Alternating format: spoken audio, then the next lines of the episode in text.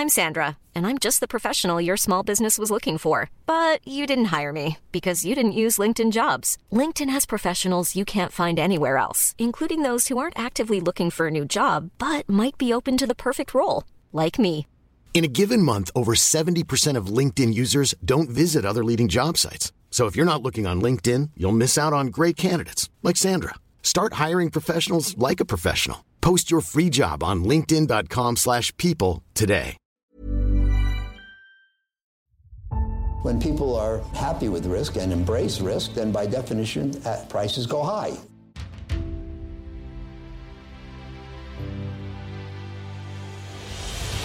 When the cycle turns down, they generally sell at prices that are far too low. This is not about getting more information. We live in a world where we have too much data. I'm uh, happy to report another stable quarter. Hallå och välkomna tillbaka till Aktiesnack. Det här är en podd som görs i samarbete med Kalkyl. Och idag blir det lite specialavsnitt för att fira att det här är vårt 52 avsnitt. Så vi kommer att svara på lite frågor som har kommit från eh, lyssnare. Och eh, det har kommit väldigt många frågor, kul att se. Vi kommer dock inte ta upp 100% av de som kom in. Vissa var lite svåra, som vilken eh, är vår favoritinvestering i Italien och så vidare. Men vi kommer eh, täcka de flesta i alla fall. Och sen kan vi också säga det att vi har ju filtrerat bort lite medvetet så som vissa personliga saker som inte riktigt går att förankra till finans. Så vi har ju försökt skräddarsy det här så att det ska bli så bra lyssning som möjligt då såklart. Yes. Så då fråga nummer ett. Vilka är era bästa affärer sett till kronor? Hade ni rätt eller hade ni mest tur? Du kan få börja svara på det här Magnus. Ja men det blev väl någon av ens senare investeringar förmodligen eftersom kapitalet ökar kontinuerligt. Och jag vet faktiskt inte exakt vilken det är, men Norbit har ju gått väldigt bra för mig. Eh, och vi har ju intern regel att vi säljer inte inom två veckor efter vi släpper ett poddavsnitt. Och Norbit har ju gått som tåget nu under våren, så det har varit uppe över 20% för mig eftersom jag har en intern regel att jag normalt sett inte har mer än 20% i ett bolag. Men sen samtidigt den andra regeln då att jag inte kunde sälja gjorde att det blev ett väldigt stort innehav. Så att kombon av att det har gått väldigt bra och varit en onormalt stor position har eh, varit lyckosamt för mig. Så då var det lite tur alltså med tanke på att de här regulatoriska skyldigheterna gjorde att, du, att du tjänade mer pengar? Ja, men den här gången slog det rätt faktiskt. Och det är väl alltid lite tur när det går väldigt bra på kort tid. Och Norbit kom ju med en bättre rapport än vad jag hade räknat med och marknaden. Så att den delen är såklart tur och sen så det var ju väldigt bra risk-reward när jag köpte i min mening. Så att eh, det är väl en blandning mellan tur och skicklighet som vanligt. Sen är det lite spännande också det här med att ett case kan bli uppvärderat på så kort tid. Att det kommer liksom ett likviditetstillskott eller att aktien bara går upp. Alltså då slipper man ju lite det som faktiskt är väldigt svårt med aktier. En av de tuffaste sakerna, vilket är att man behöver vänta in att marknaden ska på något sätt hålla med en. Eller hur? Ja men definitivt. Och det är ju där det är nice när det kommer sådana här riktigt bra rapporter. Och vilken har varit den bästa för dig uh, i kronor då? I kronor är jag faktiskt inte helt säker, men jag tror att det är Vertiseit. Jag tog ju en väldigt stor position runt 25 kronor 2021 och sen så dubblades ju aktien på någon månad och där sålde jag en del. Och det var ju lite liknande fall. Eh, jag tror faktiskt inte ens det var på grund av en rapport, utan det var bara faktiskt att aktien blev uppvärderad väldigt, väldigt snabbt och det blev en snackis på väldigt kort tid. Eh, och det sagt så skulle jag säga att det var mest tur. Sen så har ju också caset ändå spelats ut enligt min liksom, hypotes väldigt väl, men det är ju så här det var ändå så pass kort tid att man ändå inte kunde utvärdera om man hade fått rätt i sin tes, skulle jag säga. Så det är absolut mest tur. Yes, och sen eh, har vi en ny fråga här. Upplever ni aldrig att ju mer man lär sig och ju mer rutinerad man blir så har man en tendens att krångla till det? Exempelvis välja svåra bolag, små bolag, förhoppningsbolag, komplicerade case och så vidare. Och eh, jag skulle faktiskt säga att jag känner exakt tvärtom där. Jag tycker att ju längre man håller på med börsen, ju mer lär man sig att man inte ska hålla på med skitaktierna. Och det finns ju väldigt många skitaktier på börsen. Så att eh, de här komplicerade bolagen utan intäkter som är spännande affärsmodeller, mycket ser bra ut. Jag är mycket mindre benägen att investera i det nu, när man har sett tio sådana case gå åt pipan, än vad jag var tidigare egentligen. jag tycker inte att det är helt lätt att svara på den här frågan för att krångla till det inom situationstecken, det kan ju innebära ganska många olika saker tycker jag. Så det kan ju till exempel handla om att man handlar i enskilda aktier själv då istället för att handla eller äga till exempel investmentbolag som Investor som vi intervjuade i förra poddavsnittet. Som uppenbarligen också har gett väldigt bra riskjusterad avkastning historiskt. Så det är väl liksom en sak som tillkommer med att man blir mer rutinerad. Det vill säga att man vill ju också faktiskt göra mer saker själv. Men när det kommer till liksom val av case upplever jag nog till skillnad från dig Magnus att jag har nog blivit lite mer tiltad åt att äga saker som kan anses vara lite kontroversiella och lite mer komplexa. Och där har vi till exempel då SmartEye och HelloFresh som är mina största innehav just nu. Och SmartEye det är ett typiskt sånt exempel som du precis sa här Magnus att det är ett bolag som inte har, eller de är inte lönsamma, de har väldigt lite intäkter idag, så många skulle nog klassa det här som ett förhoppningsbolag. Sen håller väl jag inte riktigt med om den definitionen, vilket också är en anledning till att jag äger aktien. Men de har i alla fall ingen grundaffär som är så här superbevisad idag. Och som sagt, jag har nog faktiskt tilltagit mer åt, åt den typen av case än tidigare. Ja, men jag kan väl lägga till där att Smart är ju lite ett eget fack egentligen nästan får man väl säga. För att det är ju liksom inte ett etablerat bolag som har gjort vinst länge, men det är ju heller inte ett förhoppningsbolag på riktigt. För de har ju ändå intäkter som stegrar och har gjort mm. det över tid nu. Så att det är väl lite mittemellan egentligen. Ja, kanske ett bättre svar från min sida är att jag aldrig har handlat så mycket i liksom förhoppningsbolag faktiskt. Och sen så, när det kommer till ett case som SmartEye så kan det också faktiskt vara en fördel att det är lite kontroversiellt och komplext för att det gör ju att sannolikheten kanske är högre att det är missförstått. Så att om de bevisar sin grundaffär och till exempel om de hade varit lönsamma redan, då hade ju aktien stått mycket, mycket högre såklart. Så att risken kan ju anses vara högre, men uppsidan är ju också större skulle jag vilja hävda. Eh, och det är ju det vi ofta kommer tillbaka till, eller hur Magnus? Det här med risk-reward. Ja men absolut, och jag, jag fattar ändå frågan för att jag tycker att det går ofta i hack för många. Att man börjar med typ så ett biotechbolag, sen inser man att det inte riktigt går och så kör man typ Investor istället. Och sen så nästa fas kan vara lite farlig när man tror att man kan lite mer än vad man egentligen kan. Och så tar man och hoppar på lite mer komplicerade case när man kanske inte riktigt har kunskapen till det. Men sen så landar man i någonting som är mer lagom eh, lite grann. Och jag tycker väl ändå att HelloFresh är väl mer ett lagom case i min bok kanske. Mm. Ja men de har ändå bevisad affär skulle jag säga. De har ändå existerat väldigt länge, haft jättehög omsättningstillväxt länge. De har haft lönsamhet tidigare, inte just nu och så vidare. Men smarta är väl som du sa, det är ändå ett, ett intressant case i den här kontexten. Och inom det här med liksom att vissa bolag är missförstådda mer eller mindre så tycker jag också att det är intressant att nämna att även för de största bolagen i världen så tenderar det att vara omkring 50% skillnad mellan då 52 week high och low för de aktierna. Vilket också vittnar om att marknaden ofta har fel även för de största bolagen i världen och att de aktierna också kan bli felprissatta och missförstådda. Så det är bara en, en, en bra grej att addera till den här frågan tycker jag. Ja, kolla bara på Tesla och Nvidia, där är det inte ett år 50% det är två månader och 100% mm. skillnad. Så att även med sådana riktiga giganter blir det ju så. Jag har funderat lite på en sak också att vi har ju också fått ett incitament när vi driver podden i att göra mycket research på nya bolag och nya spännande investeringsuppslag. Och det kan ju också göra att man får någon typ av action bias att faktiskt agera på det också, eller hur? Ja, men absolut. Eh, så det är också någonting som, som jag har tänkt på att så här, min portföljomsättning har ju definitivt blivit högre sen vi startade podden.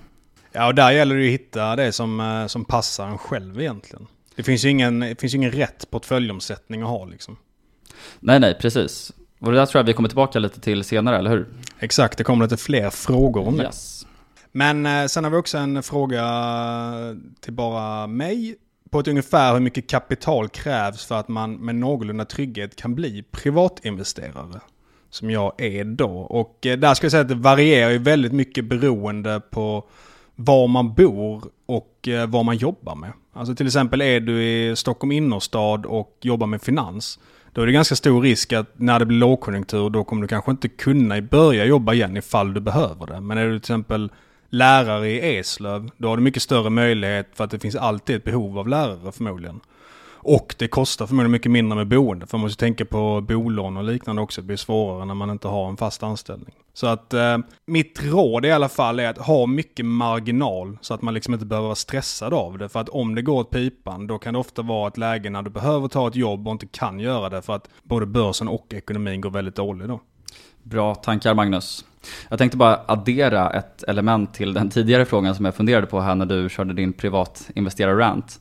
Och det är också att jag vill ju också lära mig väldigt mycket, vilket gör också tror jag att man får ett incitament att kolla på många nya bolag och faktiskt också våga ta size på de teserna som man bygger. Och det sagt då så, så, vet jag att det går ju att få väldigt bra avkastning genom att till exempel då äga väldigt etablerade bolag, till exempel investmentbolag eller Berkshire Hathaway eller vad det nu kan vara.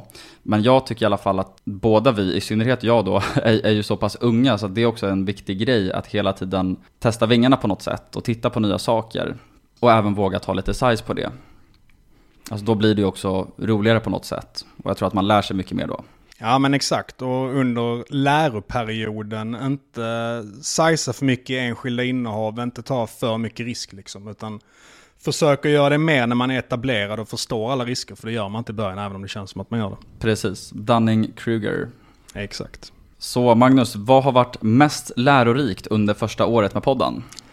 Ja, men jag tycker att eh, avsnitt ett där med Petter Hedborg eh, gav mig rätt mycket. Det var ett väldigt bra avsnitt tycker jag ifall man inte har lyssnat på det.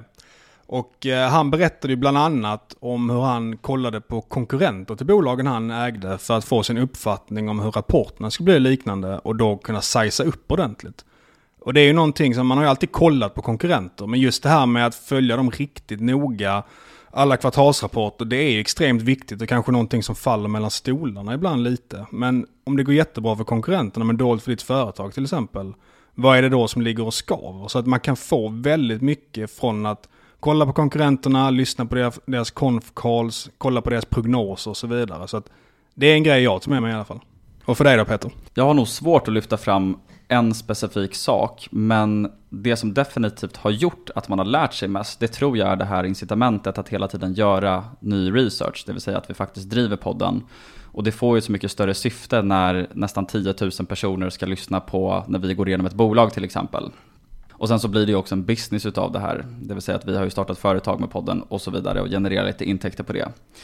Så jag tror liksom att i stort så värdesätter jag det väldigt mycket, det vill säga den strukturen, att det blir så meningsfullt att titta på nya bolag och göra research och lära sig mer. Så det svarar inte exakt på vad som har varit mest lärorikt, men det svarar i alla fall på kanske vad som är mest värdefullt, som har lett till att man har lärt sig mest.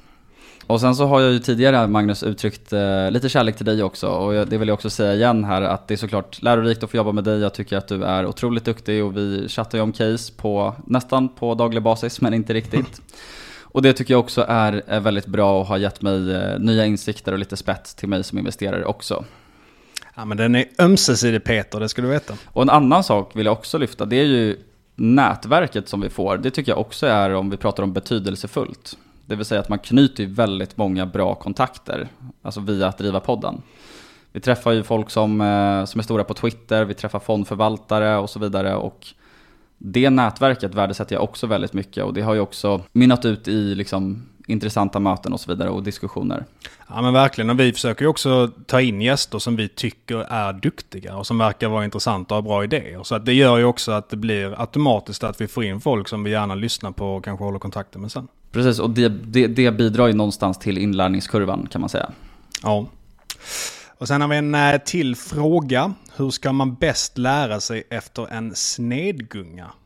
Det är en bra fråga. Ja, den här är väldigt intressant för i, i den här frågan så kan man ju ofta ta med sig fel saker tror jag från att ha haft ett dåligt case.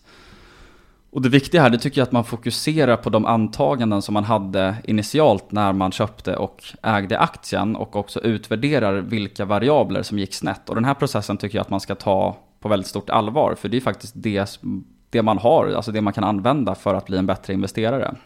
Och här tycker jag också att det är rätt intressant. Jag läste det här om dagen att Johnson Johnson, som är det här gigantiska amerikanska healthcare-bolaget, de har ju en riktigt grym process för att utvärdera historisk M&A och då blev jag lite inspirerad när jag läste det.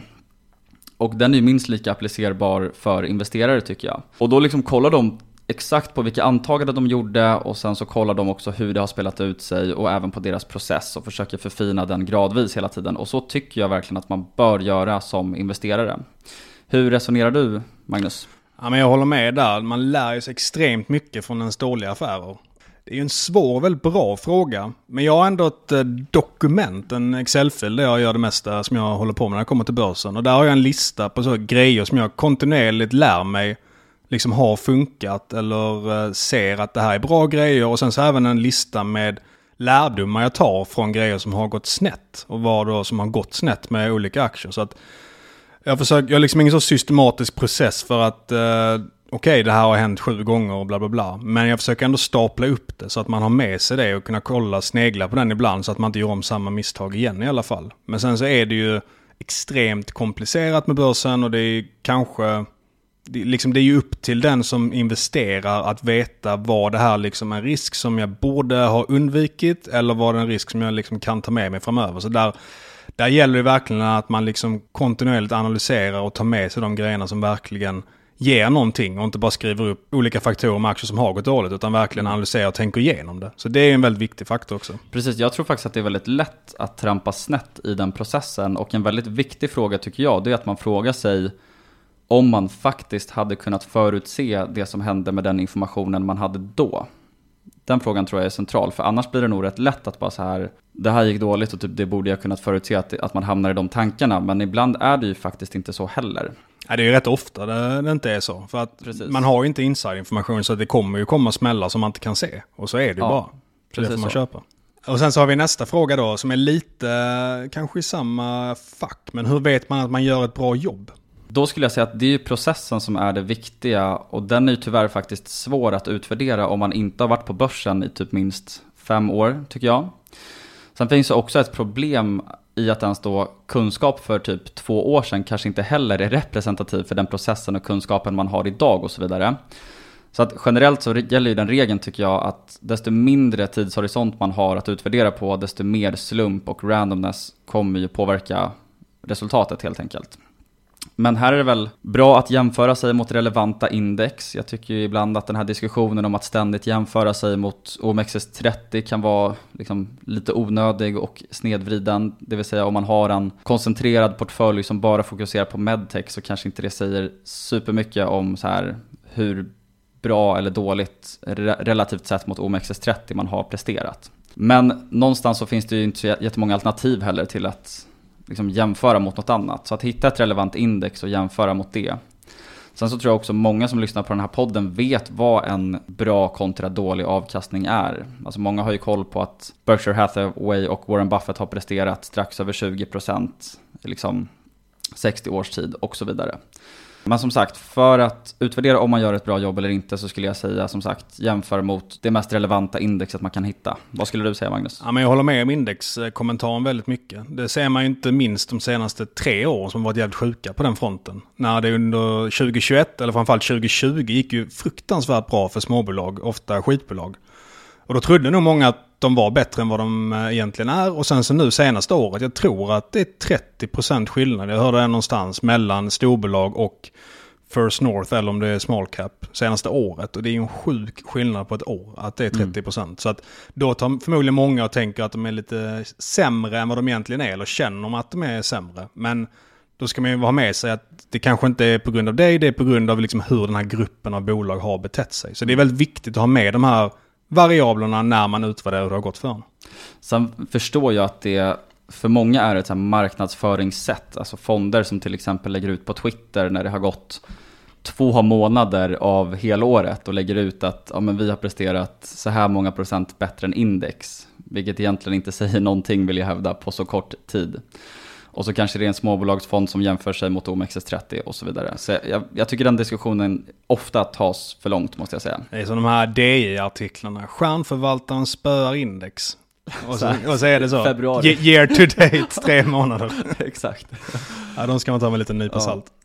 Och sen har vi frågan om vilka är drömgästerna framåt? Och det var ju professor Kalkyl som ställde den och det är väl min drömgäst men där får vi nog äh, vänta lite till. Så att, äh, vem har du Peter? Ja, jag får jobba för den. Ja. Äh, men jag håller med, det hade varit väldigt spännande att intervjua professor Kalkyl. Eh, och sen så är ju två gäster som jag har jagat lite nu, som jag hoppas att vi kan få till intervjuer med snart. Det är ju Petter Stordalen och Anders Borg. Och sen så har vi båda varit på Todd Haushalter som är produktchef på Evolution. Eh, så alla de här tre skulle jag säga är drömgäster och vi fortsätter såklart pusha för att få till intervjuer med de här profilerna. Vi kämpar på. Jag tror att, om jag får gissa så ligger nog Anders Borg närmst. Ja, det, det, är en vild gissning. Han har låtit lite småtaggad ibland. Det är mitt eh, estimat. Ja. Och sen så, eh, vilken är den farligaste sanningen inom citationstecken som predikas brett inom finans? Till exempel att makro bara är brus. Och det här är ju en väldigt bra och komplex fråga att svara på. För att det finns, liksom, det finns ju inga helsanningar på börsen. Men eh, jag har märkt en grej att okunniga misstolkar ju den här grejen med att börsen alltid går upp över tid väldigt ofta. Man köper exempelvis eh, SAS-aktien och tänker att ja, men den kommer vända upp för att börsen går upp över tid. Och det ser man ju på Avanza och det bara exploderar med antal ägare när det är en bolag som totalt havererar. Så det ska man ju med sig att det är ju verkligen inte för enskilda aktier det gäller. Och sen så även den här makro bara brus-exemplet tycker jag också är en bra halvsanning. För att det ligger ju någonting i det. Det här med att försöka tajma index med hjälp av makro. Det är ju någonting som knappt någon som håller på med börsen kan. Alltså det är liksom någon procentandel som kanske kan göra det framgångsrikt. Och om du som småspar ska försöka göra det, då är det förmodligen så att du kommer gå bort dig och försämra din avkastning. Men sen samtidigt så är ju makro väldigt användbart för att förstå branschen du är i. Och där kan man ju kolla till exempel på vad hände när eh, Ryssland gick in i Ukraina. Det skickade upp gaspriset i höjden och om man då direkt på invasionsdagen kunde se det och köpte exempelvis bolag som gynnades av detta, då kunde du få en fin avkastning. Så att på kort sikt så kan du använda makro på sådana här sätt, men för att tajma index är det ganska värdelöst. Jag håller helt med och jag tycker även att covid är ett bra exempel här. Alltså det förändrade ju spelplanen helt för många branscher. E-handel fick en extrem boost både operationellt och aktiekursmässigt medan motsatsen skedde med till exempel fysisk retail och många andra branscher. Och det dyker upp sådana här händelser ganska frekvent då som har extrem påverkan på både branscher och specifika bolag. Och det här kan man då såklart, som Magnus sa, då, nyttja och tjäna pengar på. Eller förlora på om man eh, ignorerar det. Det jag dock tror här, Magnus, det är att Lynch och Buffett som ofta då säger att man inte borde fokusera på makro, de menar ju, tror jag i alla fall, att man som investerare inte borde försöka förutse till exempel räntekurvor och valutor till exempel, givet att det är så jäkla svårt att göra det. Och det logiska här någonstans det är att fokusera på det man har hög sannolikhet att ha rätt inom, vilket i nästan samtliga fall innebär att det är lättare att ha rätt om den fundamentala utvecklingen i ett bolag istället för nästa räntebesked. Jag tror också att i den diskussionen, den här liksom, makro är bara i brus och man borde ignorera makro om man är en fundamental investerare, då tror jag det också är viktigt att fundera på vad, vad menar folk med makro? Alltså, för som sagt, det är dumt att se på covid som brus när det påverkar vissa bolag så ofantligt mycket, till exempel. Men jag tror i alla fall att det som kommer från Buffett och Lynch och Munger, det är jag rätt säker på att de menar till exempel då räntekurvor, valutor och så vidare.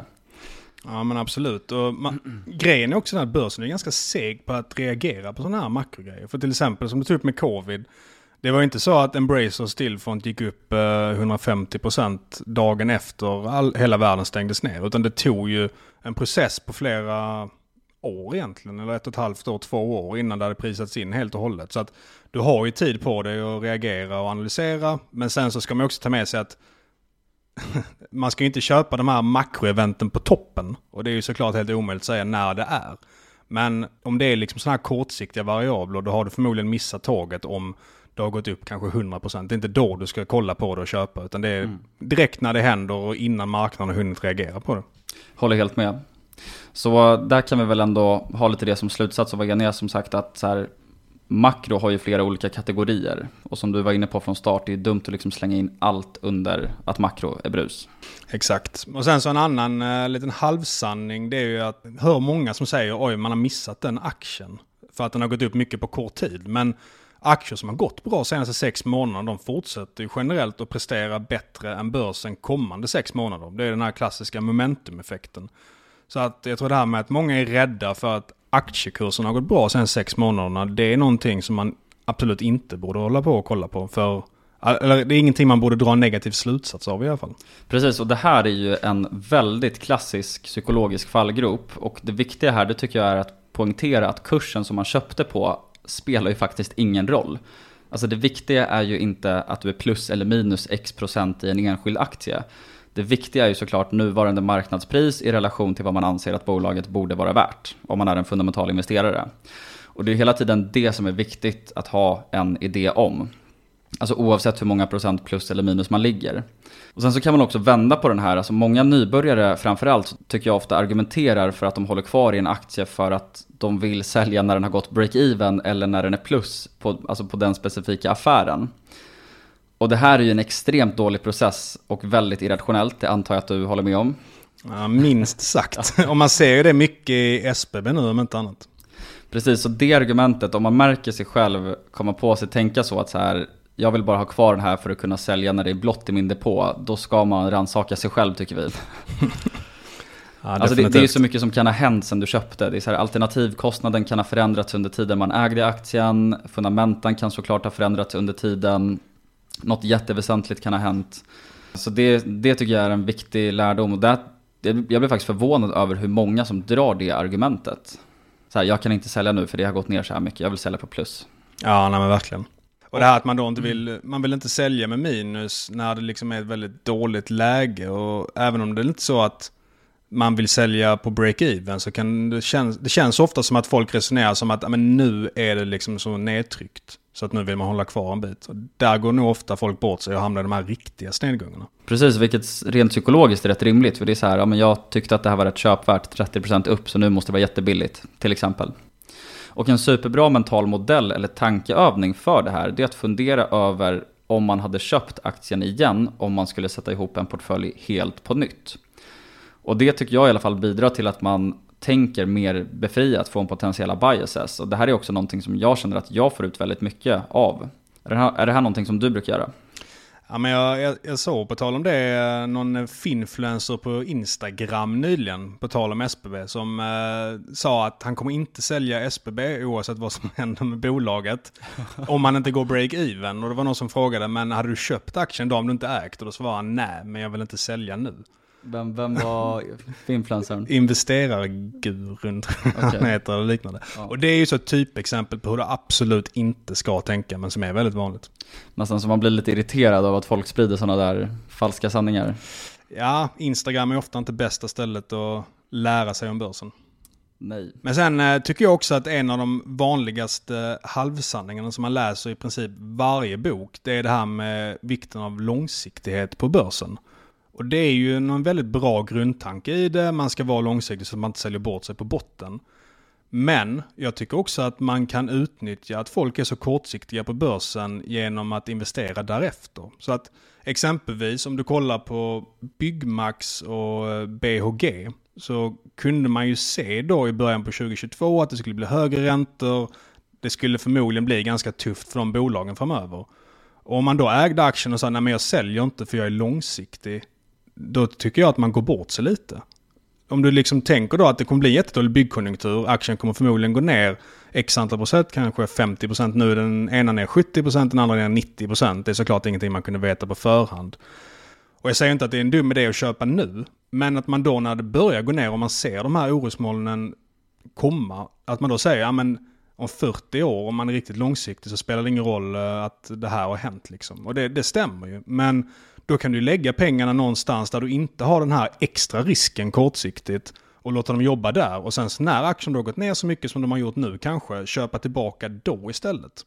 Så det här blir ju någonting som är jättesvårt att kunna göra liksom på ett bra sätt. Det är jättesvårt att förutspå framtiden på kort sikt, men om man lyckas med det då tror jag att man har en enorm möjlighet att få extremt bra avkastning på börsen. Så att det här med bara slänga ner hur det kommer gå närmaste året i soptunnan, det är någonting som jag tycker sägs alldeles för ofta.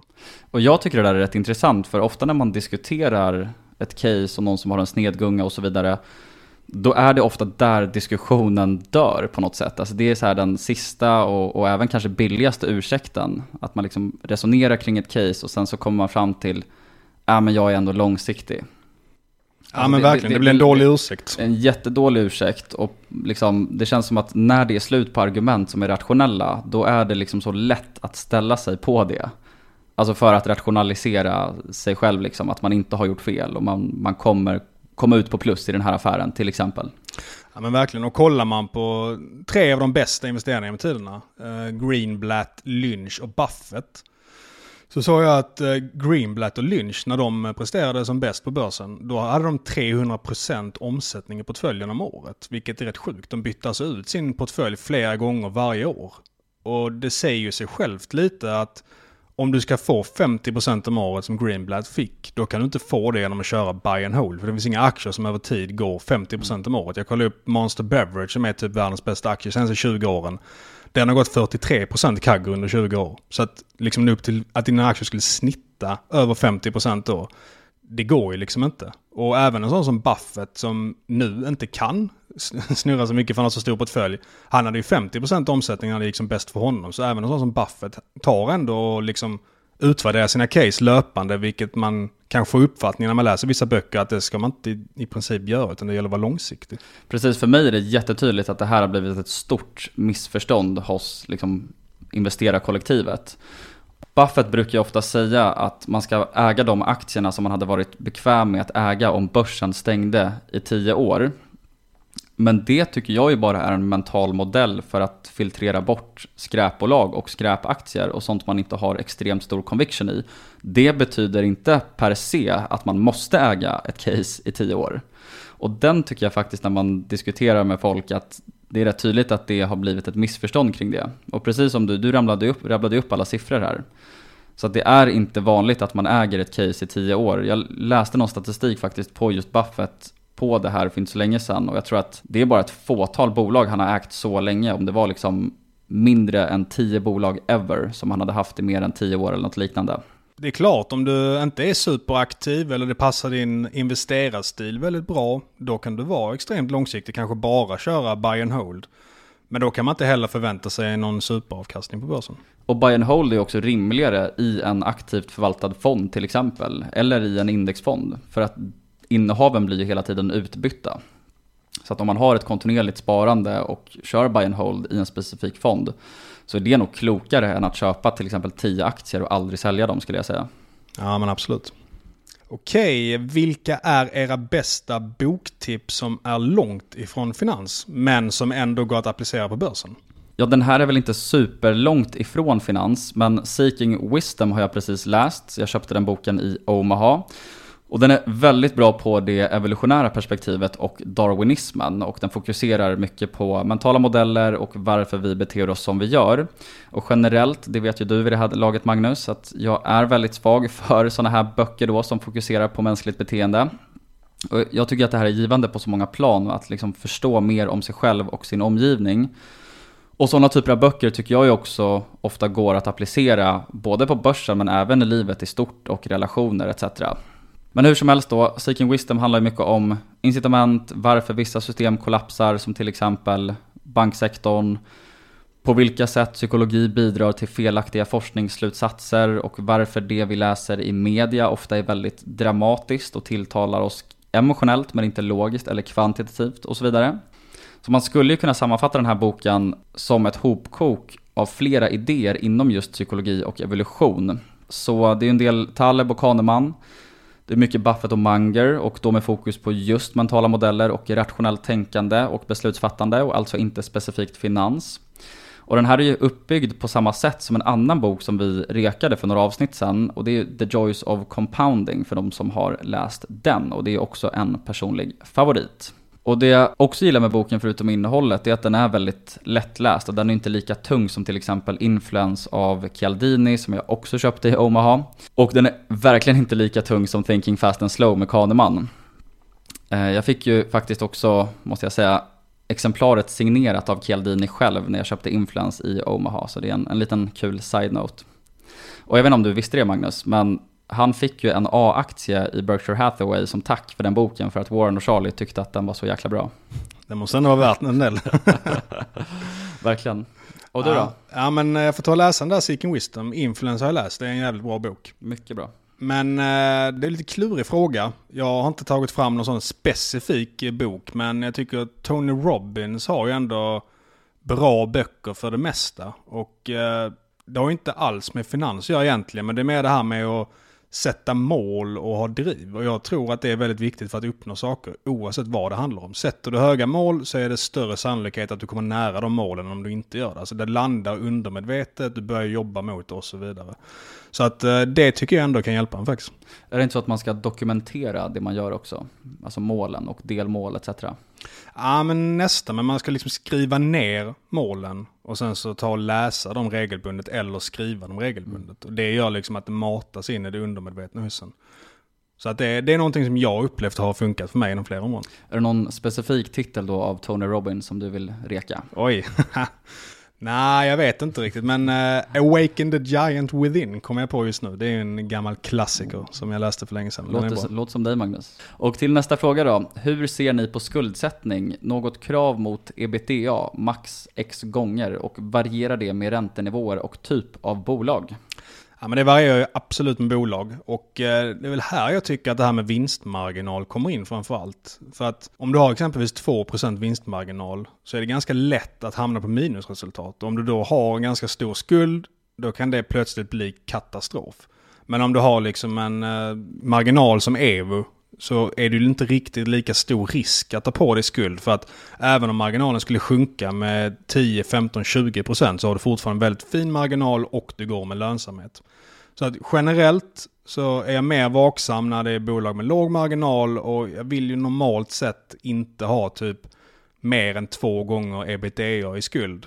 Det beror ju på att då är det ganska enkelt när räntan går upp att det blir problem för bolaget och det blir nyemission som vi sett i flera bolag nu. Jag instämmer helt och hållet. Och sen så vill jag tillägga också att som för alla nyckeltal så behöver man ju som investerare också ta en holistisk approach tycker jag. Alltså det är ingen bra process enligt mig att bara titta på ebitda mot nettoskuld och hävda att skulden är för hög om den ration skulle vara 3 till exempel. För har bolaget en superbra kassaflödesprofil, hög marginal, har haft det under jättelång tid, man kommunicerar rationellt kring sin skuldsättning och så vidare, då kan jag vara helt fine med det. Och här vill jag också tillägga då som sagt att det här gäller ju för alla nyckeltal. Och en annan viktig grej här Magnus, det är också att det kan ju också vara väldigt påverkat, alla nyckeltal man tittar på, av one-offs. Det vill säga att bolag kan ju faktiskt ha tagit upp skuld för att genomföra ett förvärv som bara har räknats med i siffrorna i till exempel ett eller två kvartal. Vilket i så fall innebär att ebitda då ser missvisande lågt ut mot skuldsättningen och så vidare. Ja men absolut. Som, som vi var inne på innan, det varierar väldigt mycket från bolag till bolag. Om till exempel har ett mm. oljebolag och du kollar på det här nyckeltalet när det liksom är superlågt oljepris, typ 2020, då blir det väldigt missvisande. Så det gäller alltid att kolla individuellt när det kommer till det här. Precis, och sen generellt så föredrar man ju låg skuldsättning. Det antar jag också att du håller med om. Ja men verkligen. Jag, jag ser ju det verkligen som en extra risk. Och jag vet att vissa tycker att det blir lite hävstång i det hela. Att det kan bli mer uppsida och så vidare. Men jag är mer riskavert när det kommer till det. Jag älskar när det är nettokassa i ett bolag. Mm. Håller med. Och sen har vi en fråga. Vad har ni för universitetsutbildning och hur har det hjälpt er i era investeringar? Jag har en kandidatexamen i ekonomi och jag kan inte påstå att den har hjälpt mig jättemycket när det kommer till finans. Sen pluggade jag inte specifikt finans. Jag blev faktiskt mest eh, irriterad när jag skulle gå på första finanskursen. Jag har gått några finanskurser i alla fall. Då var jag förberedd på EV-EBIT, PE, Peter Lynch, Warren Buffett och så vidare. Och istället så fick man ju höra om den effektiva marknadsteorin och räkna på vakt typ. Ja, men jag kan se framför mig när du var irriterad. Men under den här tiden så pluggade jag faktiskt väldigt mycket själv då, alltså under studieperioden. Så jag läste väldigt många böcker och jag var aktiv på Twitter och det fick jag ut jättemycket av.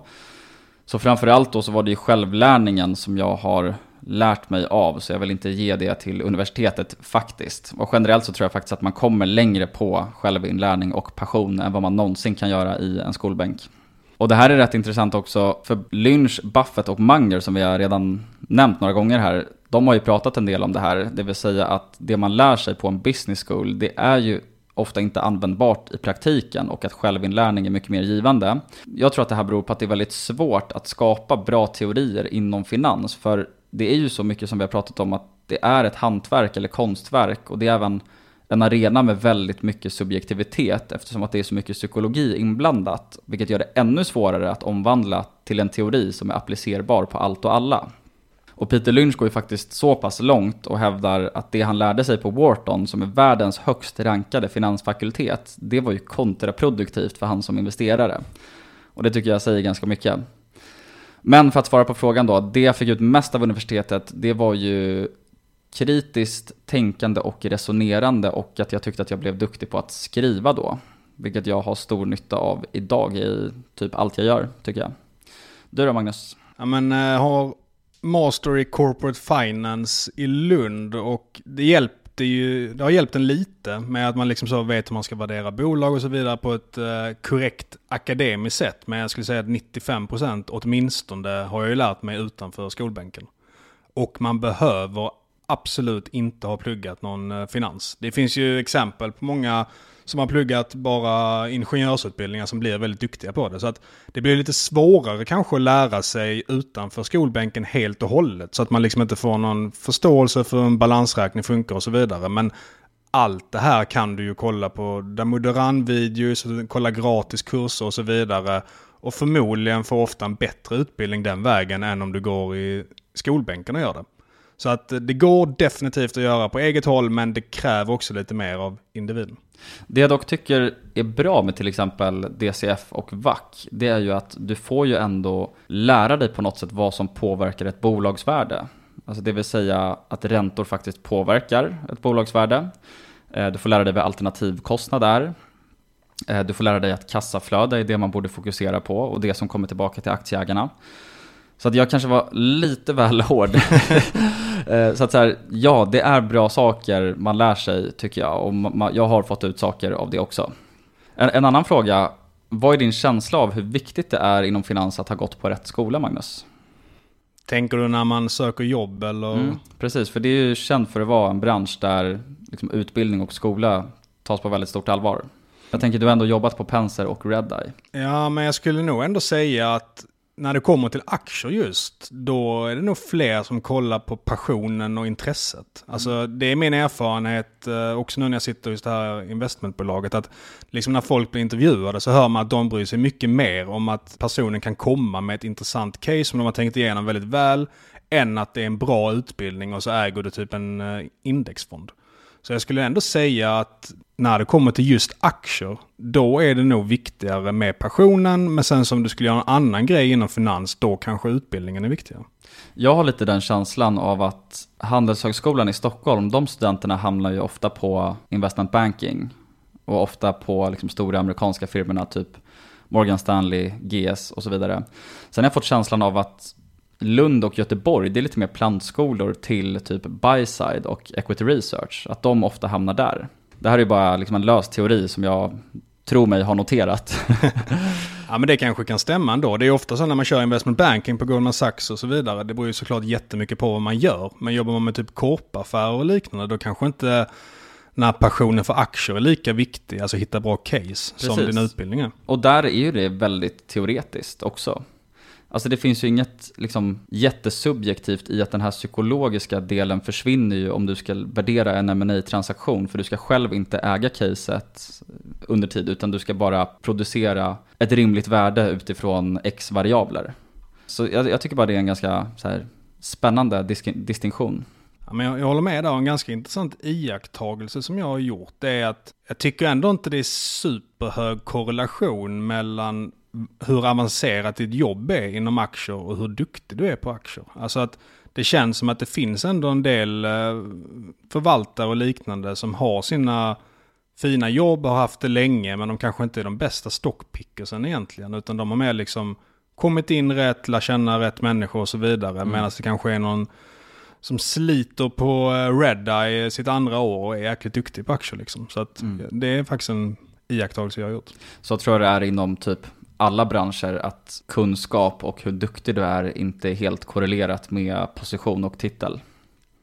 Ja, men jag tror spe speciellt här när det liksom är som passionsgrej. Man behöver liksom lägga mm. det extra manken till. Och det intressanta det är dock att finans och även i synnerhet liksom aktier, det är ju så sjukt kvantifierbart. Att du borde ju kunna se om någon har varit i branschen ganska länge och jobbat med just att handla aktier på köpsidan. Alltså vad den här personen i fråga har producerat för resultat.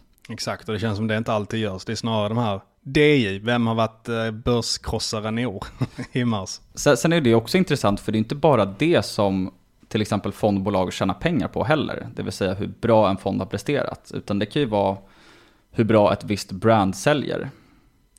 Eh, ingen skugga över dem, men Karl Armfelt och Erik Springhorn hade ju till exempel ett extremt starkt varumärke efter att ha varit förvaltare på Robur väldigt länge.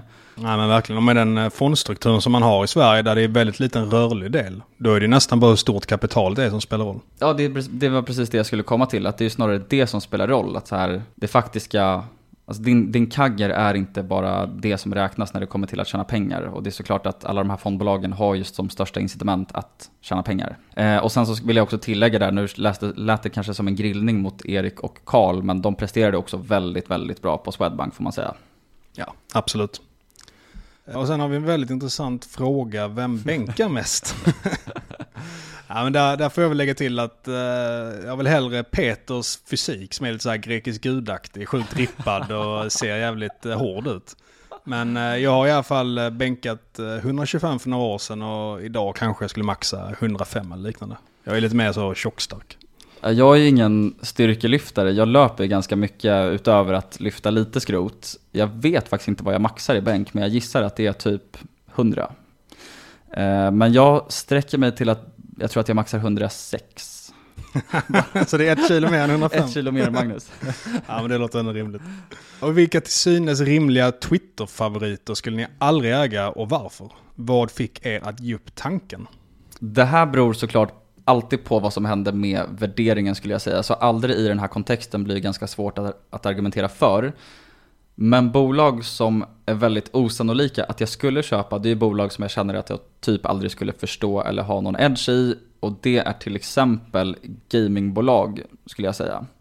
Alltså många gamingbolag har ju gått väldigt bra, men jag personligen tycker ofta att det är väldigt svårt att begripa konkurrensfördelarna och den långsiktiga utvecklingen i just gamingbolag. Och ett bra exempel här, det är väl Embracer som inte är någon Twitter-favorit längre, som kanske var absolut mest populär på Twitter bakom Evo under typ tre år. Jag vill också tillägga att det finns ju många som är väldigt duktiga på gaming. Till exempel 89 Olle som vi har intervjuat i podden tidigare. Eh, men hittills i min karriär i alla fall som investerare så har jag aldrig lockats till den branschen. Nej, alltså det här är ändå en fråga där jag tycker att Twitter är ändå hyfsat bra på att sålla ut. Om det blir en Twitter-favorit så ligger det ofta någonting i det. Så att det har ju sällan varit så att man sett ett Twitter-case och bara fan det här verkar vara rätt kast ändå. Men eh, ett bolag det har ändå haft lite så ett internt varningens finger i mitt egna huvud. Det var ett Physitrack som varit väldigt populär under eh, några års tid nu. Och jag gillar mycket med bolaget egentligen. De har en ganska bra affärsmodell. De har grejer så att du online kan se ditt sjukgymnastprogram. Och det är väldigt bra idé att man slipper åka in till sjukgymnast, du kan genomföra övningarna korrekt och så vidare. Och då har de en app som ofta används där för att man ska göra det här. Men när jag har läst recensioner online om den appen så är det ofta att det buggar, det funkar inte, programmet tappas. Om du då liksom har ett bolag där produkten inte riktigt funkar, då är det väldigt svårt för mig att bli sugen på den aktien. Så att de skulle kunna åtgärda de här buggarna. Då tycker jag att affärsmodellen är intressant och väldigt eh, lockande. Värderingarna har kommit ner nu. Aktien har gått riktigt dåligt senaste året. Men eh, i nuläget och på resan ner så har jag i alla fall känt hela tiden att det här är ingenting som jag vill äga. Det känns dock som att det borde vara en väldigt lätt sak att åtgärda att, att deras app buggar. Ja, alltså man kan ju tycka det och jag är absolut ingen programmerare. Men jag kommer ihåg på Nordnet eh, när jag jobbade där för flera år sedan. Att då snackar man lite om det, att man har liksom byggt hela grejen på en kod i botten som var på ett visst sätt. Så att de var tvungna att göra om allting ifall de ville ändra på mm. vissa grejer. Så att nu är inte jag programmerare, men jag tror det kanske är lite sån grej här. För jag, jag håller med dig. Jag, jag har faktiskt gått in och kollat lite så halvregelbundet. Bara fan, nu måste det väl ändå vara slut på de här buggande reviewsen. Men det blir aldrig. Nästa fråga. Du och M får sätta upp varsin portfölj för månadsspar i fonder. Hur ser den ut? Alkur är diskade, för då måste man månadsspara 100 000. Nej men det finns ju flera bra fonder i, eh, i Sverige och i världen tycker jag. Att, och det kan vara en bra idé att diversifiera sparandet. Det är ingenting jag har något emot att köra aktiva fonder, absolut inte. Och en fond som jag tycker får väldigt lite cred, vilket är ganska konstigt, det är DNB Teknologi. Och de har presterat extremt bra under typ 20 års tid med samma förvaltare. Så att Det är en eh, fond som jag tycker att folk kan spana in lite. Mm, jag säger samma, DNB Teknologi. Okej, och bästa affären sett till vad man har lärt sig av den? Och där är väl lite samma tema som jag varit inne på tidigare, men jag säger nog Aselio där. Där hade jag rätt mycket tur och lyckades undvika någon förlust trots att aktien är ner 99%. Och det är ju då det här bolaget som skulle ha energilagring som skulle revolutionera världen i en superstor marknad. Och allt såg ju väldigt bra ut. De hade liksom en produkt som i tester var väldigt effektiv. De hade sådana här LOI-avtal som man ska akta sig väldigt mycket för när man hör det. På flera miljarder. De hade till och med haft intresse på 100 miljarder inkommande förfrågningar. Och det är då en enorm marknad som väntas växa väldigt mycket framöver. Men de hade ju ingen försäljningshistorik och när man väl skulle börja sälja så har det inte tagit fart. Och där är ju lärdomen att hur bra det än ser ut att vara på pappret, vilket jag tyckte att Aselius ut att vara, så har de inte några intäkter och ingen historik av det, då är det en no-go för mig. Alltså, som vi pratade om SmartEye tidigare, de har ju ändå haft intäkter i flera år och liksom, mm. det har bevisats att deras order är verkligen riktiga order där det har levererats pengar. Men och har det, det finns eh, bilar på vägarna med teknologin etc. Ja, exakt. Men har det inte gjort det, då är det liksom en no-go för mig 100%. Mm.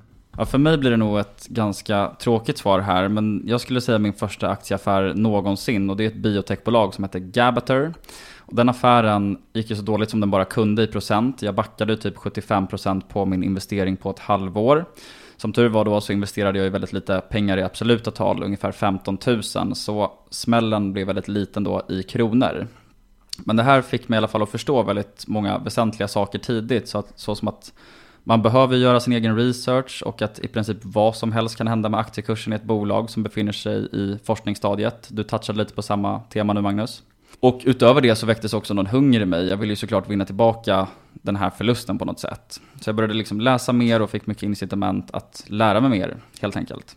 Och sen så vill jag faktiskt också nämna Sea Limited som vi har pratat om i podden tidigare.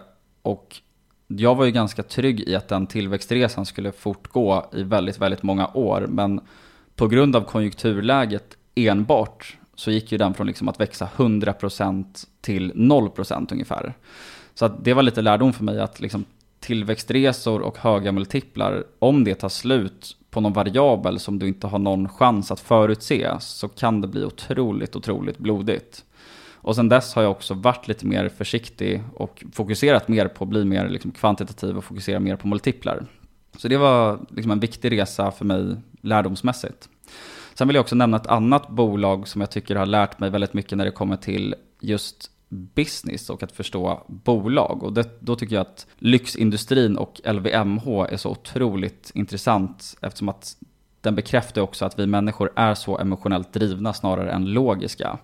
Så jag tycker att genom att studera lyxindustrin så lär man sig väldigt mycket om varumärken och det skulle jag argumentera för att det kanske är världens liksom, starkaste och finaste vallgrav. Även prissättning är otroligt intressant tycker jag inom lyxindustrin, det vill säga att ett högre pris kan generera mer efterfrågan i volym, vilket egentligen strider rakt av mot ekonomisk teori och så vidare.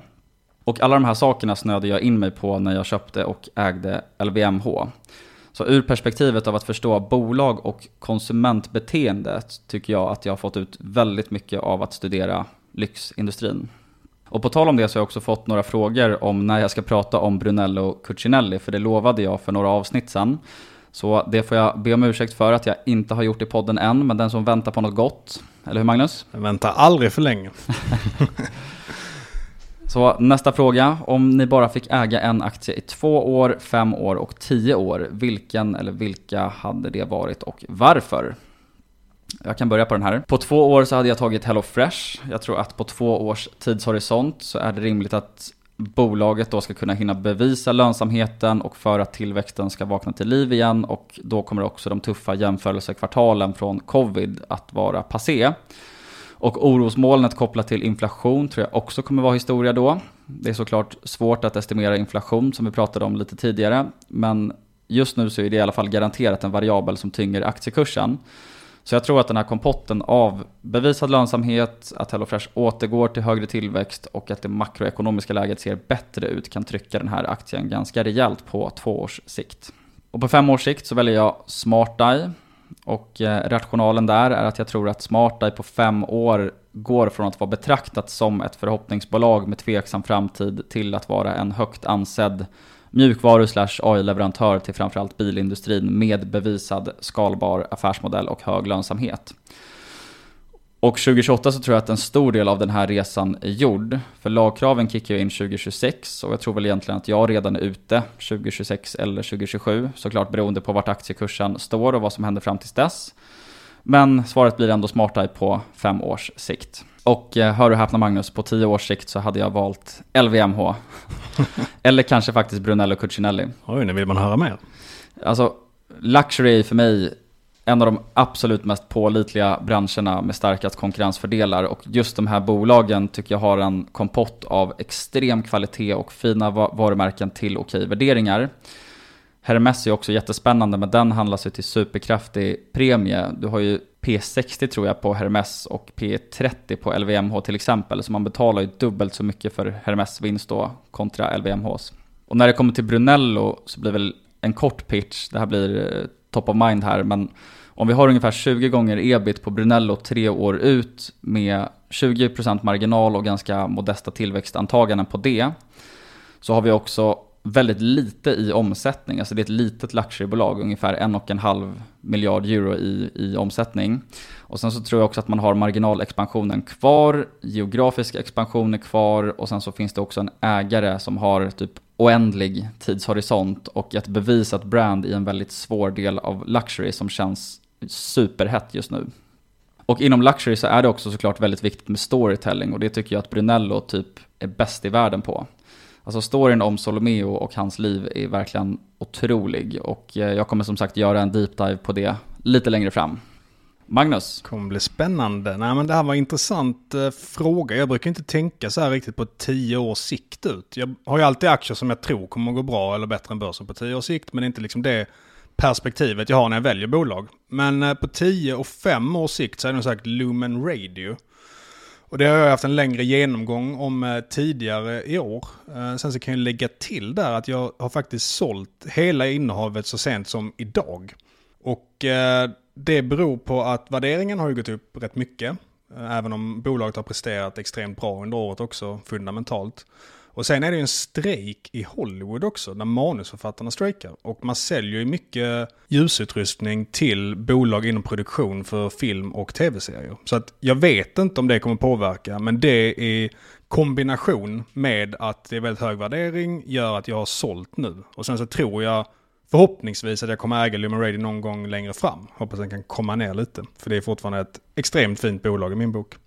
Och sen eh, på två års sikt har jag nog sagt också ett bolag som jag inte äger. Eh, AOJ Johansen i Danmark, alltså bröderna Johansen. Som då levererar till byggindustrin. Och där är det ju lite det vi pratat om innan, när, man ska, när ska man köpa in sig i den här typen av bolag? För byggindustrin har ju det väldigt tufft. Jag tror att det är mycket möjligt att det kommer fortsätta vara tufft. Det kommer kanske bli mörkare innan det vänder. Så det gör att jag inte köper idag. Men jag skulle ändå tro i mitt base case scenario att om två år så kommer de här problemen lösa sig, räntan kommer vara lägre och då kommer den här kursen stå mycket högre för bolaget. Men riktigt när man ska gå in i bolaget, det kan inte jag ha ett bra svar på, men tills jag liksom känner mig konfident i att det kommer bli bra närmaste året, eller i alla fall 12 månader ut, då väntar jag med att köpa aktien. Så har vi en ny fråga. Om ni blir tvingade att byta portfölj med varandra för resten av året, vilka förändringar hade ni gjort och varför? Ja, men jag hade väl bytt till hela min nuvarande portfölj. Nej, men eh, jag är inte superinsatt i alla Peters bolag. Jag har inte gillat Sea Limited så mycket historiskt, men de har Peter sålt nu. Och det kanske har låtit som att jag är negativ till Smarta, det är jag inte. Så jag har inget sånt speciellt bolag som jag skulle byta ut egentligen. Lätt att vara bearish på Sea Limited nu, in hindsight. Exakt, det är det jag är bäst på. Ful backtrader. Eh, jag är inte helt hundra på vad som finns i din väska nu. Du får gärna rabbla upp. ja men Norbit tror jag inte att du kommer... Uh... Ja, den äger jag också. Ja exakt. Sen så har jag Duni, väldigt stor position. Just det. Ny position som vi inte pratat med podden. Ett annat bolag som jag inte heller har pratat om som är väldigt litet och lite mer osäkert. Men det är ändå en ganska stor position. Mm. Men så att, uh, ja, det är väl de gamla vanliga annars. Mm. Ja, men jag hade nog eh, plockat in Smarta i alla fall. Och HelloFresh och... Nej men det är mina största, största case just nu i alla fall. Så Smarta och HelloFresh hade jag köpt och sålt någonting. Ja, ja, men det kan jag köpa. Och sen så har vi en ganska lik fråga på den innan. Om man bortser från värdering, vilka tre bolag skulle ni köpa då på lång sikt? Och jag kollar ju liksom inte så mycket. Om jag tycker att eh, värderingen är extremt hög, då screenar jag ofta bort bolaget. Så jag har inte så bra svar på den frågan egentligen. Men eh, Lumen Radio skulle jag väl säga i så fall. Ja, det här behöver vi nog definiera långsikt. Men eh, säg att vi antar att det är 10 år då. Då hade jag sagt Mercado Libre, Brunello Cucinelli och så hade jag nog tagit Crowdstrike tror jag. Alltså Crowdstrike växer ju extremt snabbt och rider på cybersecurity-trenden för de som inte känner till det. Så det är ett av liksom världens snabbaste växande stora mjukvarubolag och även en av de snabbast växande branscherna. Så om vi bortser helt från värdering så känns det ganska vettigt att köpa så mycket tillväxt man bara kan. Ja, men där har jag ingenting att säga till om. Hade varit intressant att höra hur ni tänker när ni värderar bolag. Hur eh, estimerar ni framtiden? När köper och säljer ni? Och det här är en jättestor fråga. Vi gjorde faktiskt ett helt avsnitt om det här. Så att vill man ha svar på den frågan så kan man lyssna på avsnitt 30. Och sen, eh, låt oss säga att vi dör om 10 år, lite makabert, med ett kapital på 20 miljoner. Er respektive ärver allt och ni är gifta. Vad vill ni att den personen gör med kapitalet? Och där svarar jag Magic Formula, som är ju en totalt kvantbaserad eh, sätt att investera från min gamle favorit Joel Greenblatt. Och det är ju då att man köper bolag som har låga värderingar och bra avkastning på eget kapital. Så att vill man kolla mer på den, vilket jag tycker är värt att göra för alla, då kan man googla så kommer det komma upp mycket om Magic Formula. Jag tänker lite att det där är lättare sagt än gjort. Att liksom pitcha Magic Formula i sitt testamente och räkna med att frugan ska exekvera på det. Men det är det bra med börsdata, där har man en färdig Magic Formula. Ja, det är sant. Men till och med liksom professionella har ju svårt att, att följa så kvantbaserade strategier. Så jag tror inte att jag hade pitchat till min respektive att hon skulle köra Magic Formula. Det är jag som har höga tankar om min älskade Ja, så kan det vara. Nej, men jag hade nog rådgett henne att köpa typ LVMH, Berkshire Hathaway och eh, något svenskt investmentbolag, typ Investor. Och eh, nöjt mig med det tror jag.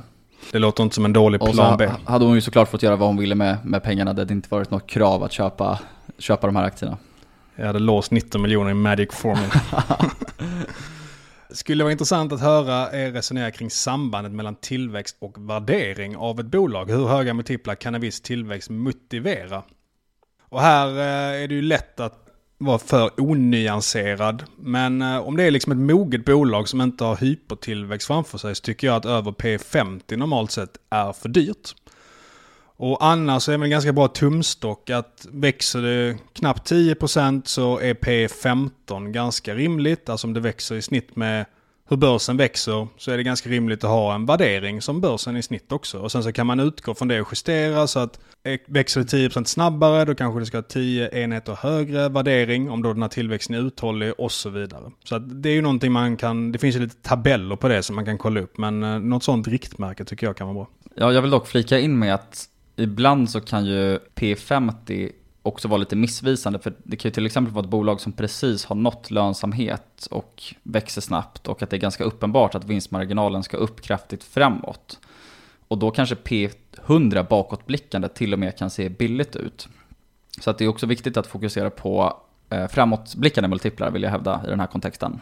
Ja men det är en bra, bra inflik. Sen är det också ganska intressant det här med att det här med PEG-tal också, att samma PEG-tal på två bolag, det vill säga PE genom tillväxt, då ska man ju ta det bolaget som, man, som växer snabbast givet compounding-effekten. För att compounding-effekten underskattas oftast. Det här var någonting som Peter Lynch har skrivit väldigt mycket om.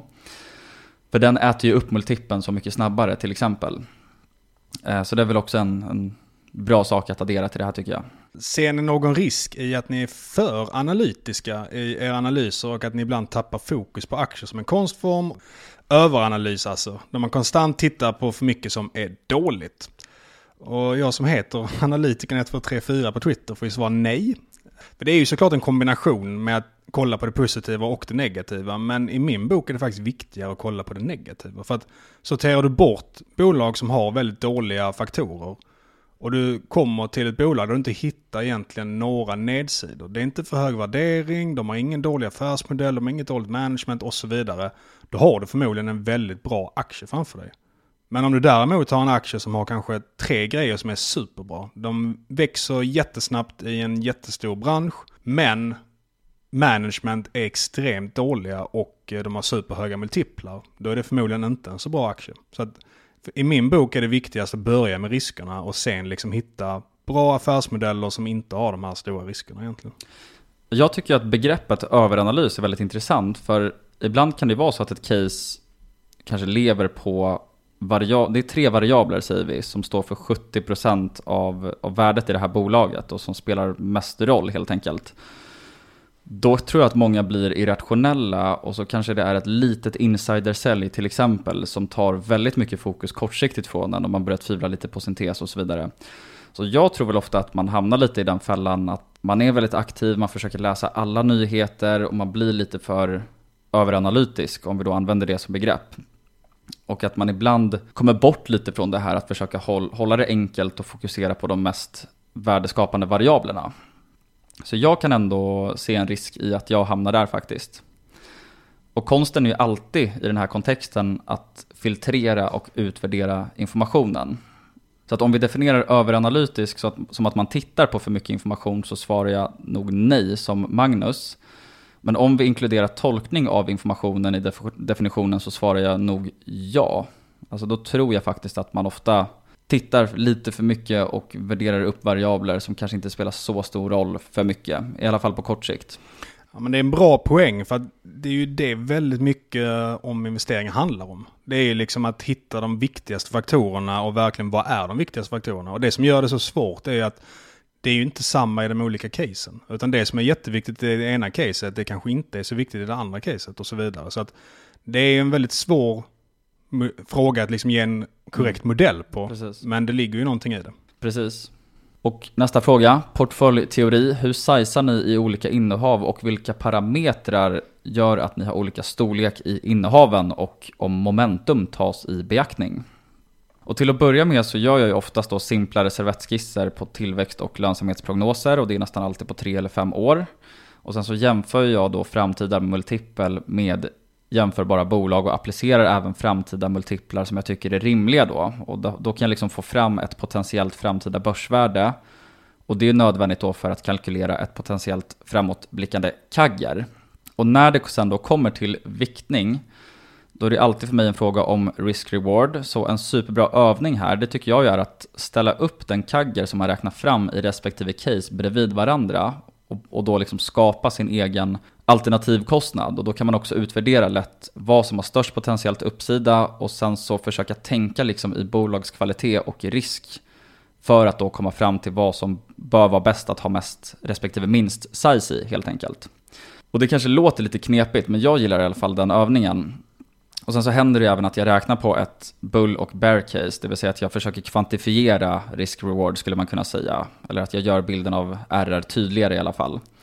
Men ofta så försöker jag tänka mer i bolagskvalitet och applicera det vid portföljviktning. Och här vill jag också tillägga att det är inte bara best risk-reward som man borde gå efter, tycker inte jag. För säg att den potentiella uppsidan är hur stor som helst, men risken är också hur stor som helst. Då kanske inte det borde vara ditt största case, även fast själva risk-reward-ration är bäst.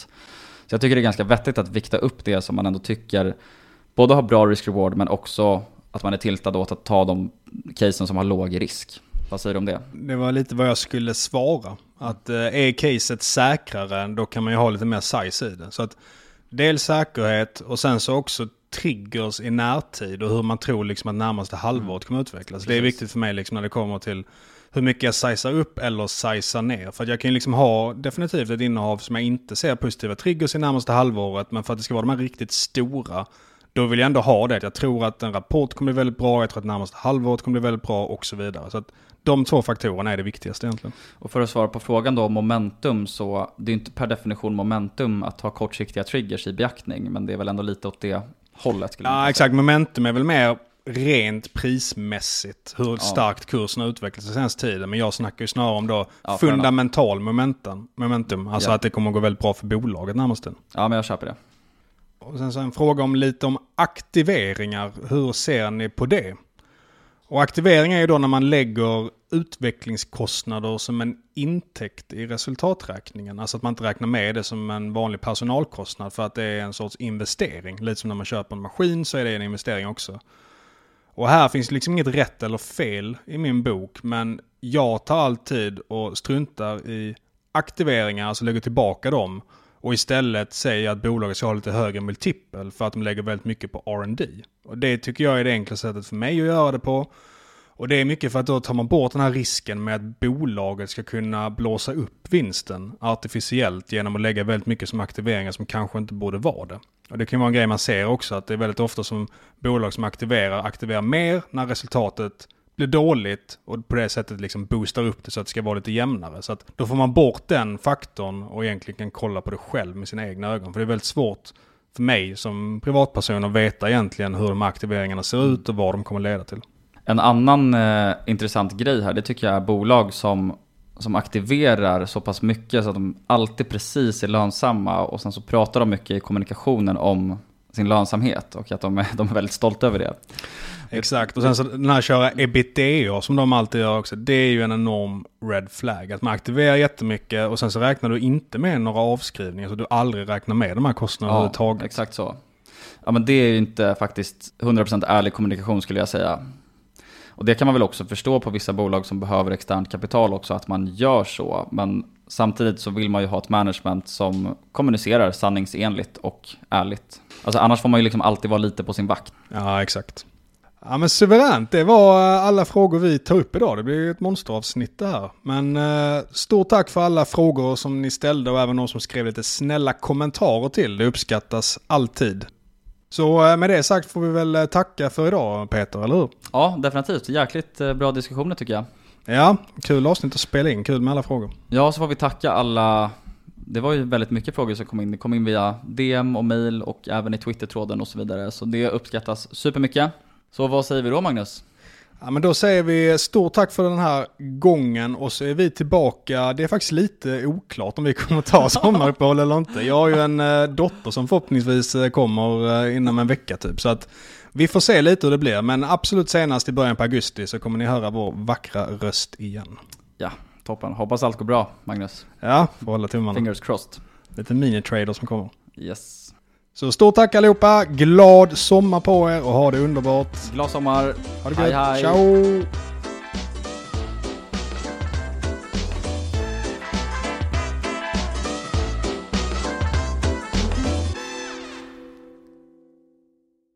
Inget som har sagts i den här podden är rådgivning eller rekommendationer. Eventuella sponsorer tar inget ansvar för det som sägs i podden. Gör alltid en egen analys och alla aktier är förknippade med risk. Mom deserves the best, and there's no better place to shop for Mother's Day than Whole Foods Market. They're your destination for unbeatable savings, from premium gifts to show-stopping flowers and irresistible desserts. Start by saving 33% with Prime on all body care and candles. Then get a 15-stem bunch of tulips for just $9.99 each with Prime. Round out Mom's menu with festive rosé, irresistible berry chantilly cake, and more special treats. Come celebrate Mother's Day at Whole Foods Market.